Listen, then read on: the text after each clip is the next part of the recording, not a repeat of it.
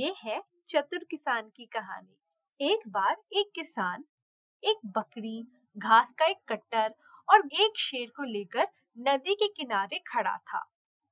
उसे नाव से नदी पार करनी थी, लेकिन नाव बहुत छोटी थी और सारे सामान समेत एक बार में पार नहीं किया जा सकता था उससे।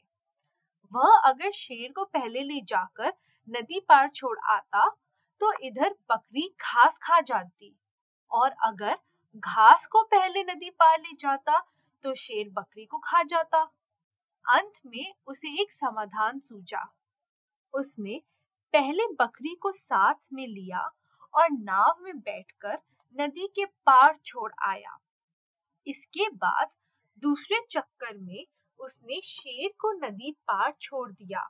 लेकिन लौटते समय बकरी को फिर से साथ में ले आया। इस बार वह बकरी को इसी तरफ़ छोड़कर घास के कट्टर को दूसरी ओर शेर के पास छोड़ाया। इसके बाद वह फिर से नाव लेकर आया और बकरी को भी ले गया। इस प्रकार उसने नदी भी पार कर ली और उसे कोई हानि भी नहीं हुई।